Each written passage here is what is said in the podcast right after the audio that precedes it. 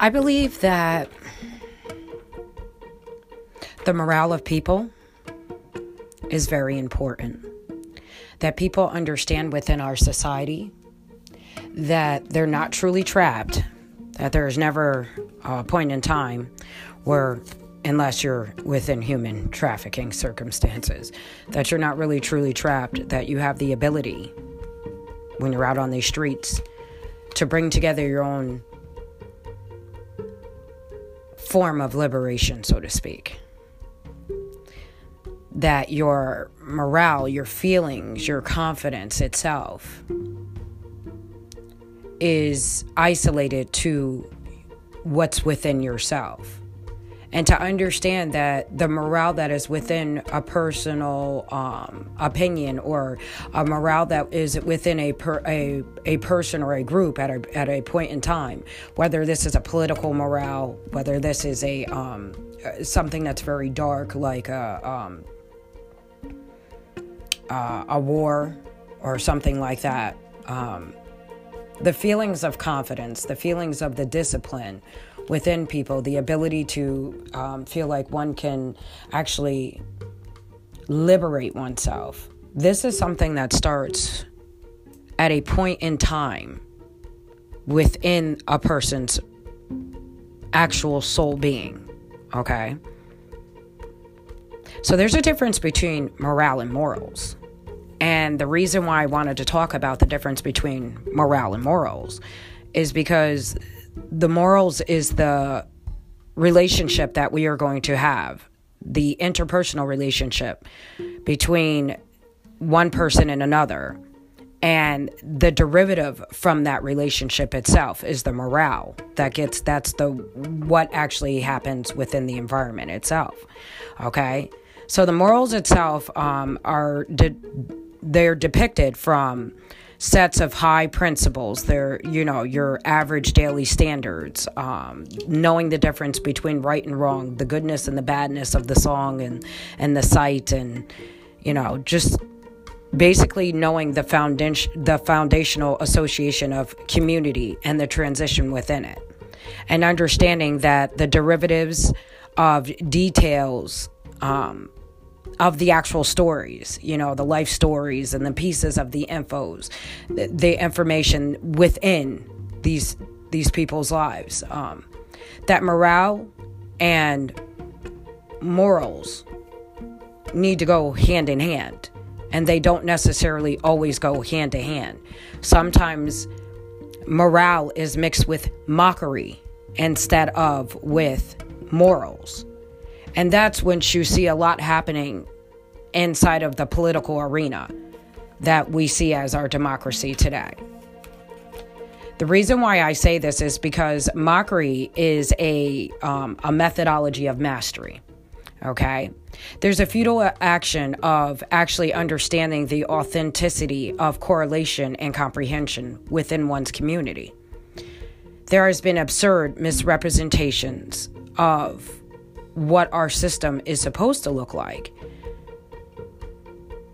When it comes to the respect, when it comes to the deliverance, when it comes to the service or the solace or the structural dependency of the people within the democracy itself.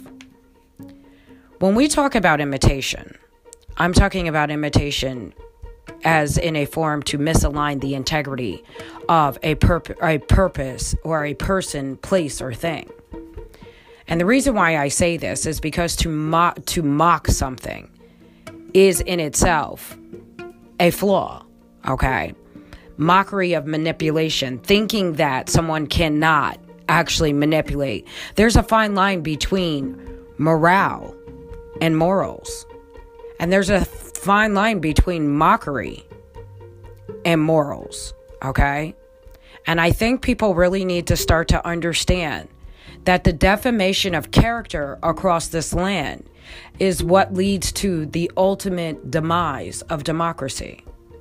And this cannot be tolerated, which is why implementing applications of integrity, implementing laws that establish integrity and, and maintain the status of quality living, the status of quality deliverance, the status of quality explanations, you know, not exploitations of one's office, but more of a deliverance of future deeds.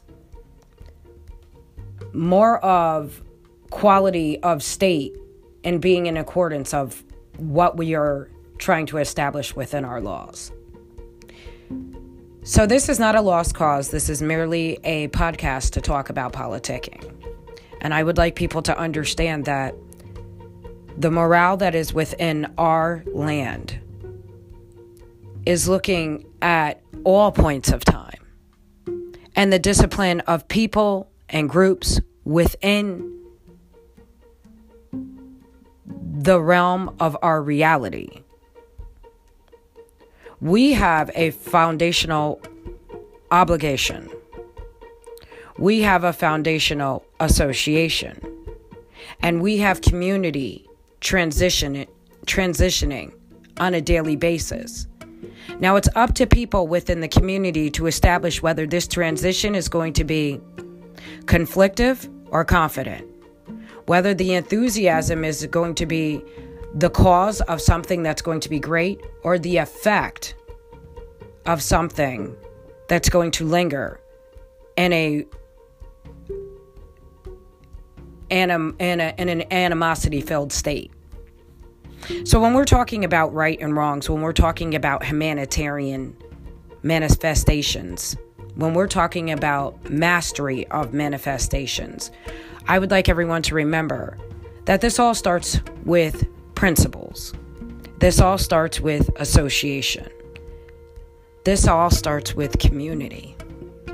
And with that, we transition together. Principles, association, communities, transitioning in a pact in a partnership and an alliance for the core to remember that this is not about bargaining with life. This is about accepting what happens in life. To understand that we are dealing with people that are in states of denial, that are in states of anger, in, sta- in a state of depression, but we are also dealing with people who are in a state of bargaining and are willing to negotiate what's going on. And then there are people that just understand that time has come for change. And change is a constant.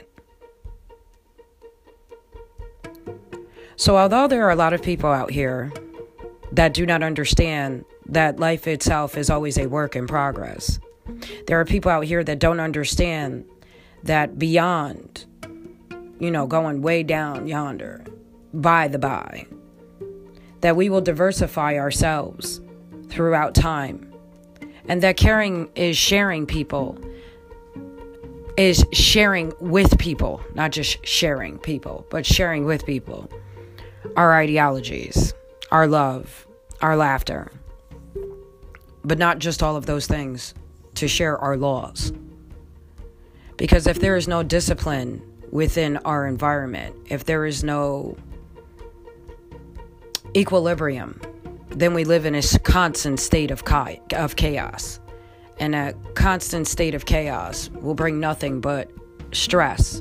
And stress truly is a silent killer.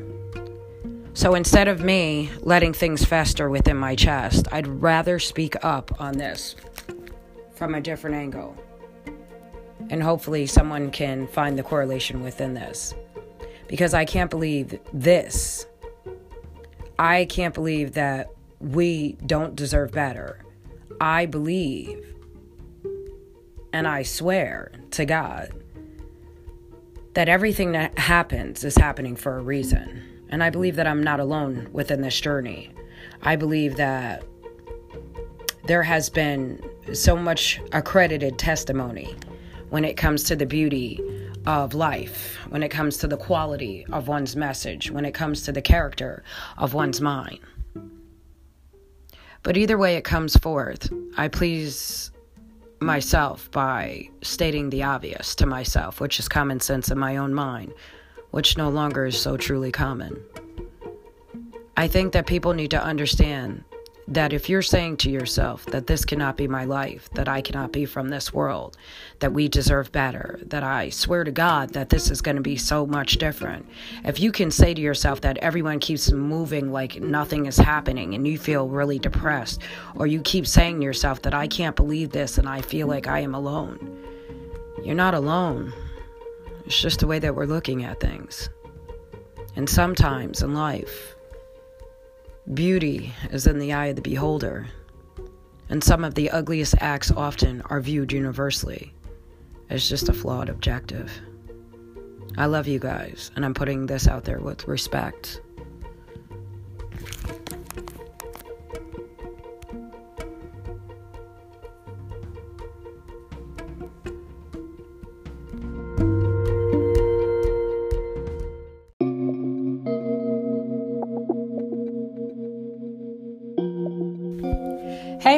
You guys, it's Tamara J coming to you from the Motherly Blessings Care Legacy Passion Projection Program in the air, where we are daring to be the difference. I wanted to speak to you about love, funny enough, and how sometimes in love you have to have zero tolerance for the BS and understand that love is not stress. It does not make anything feel bad within your chest and it will not hurt you from the way that it will manifest. So I find myself speaking to God, and it's kind of easy. It's kind of like I'm speaking to myself sometimes.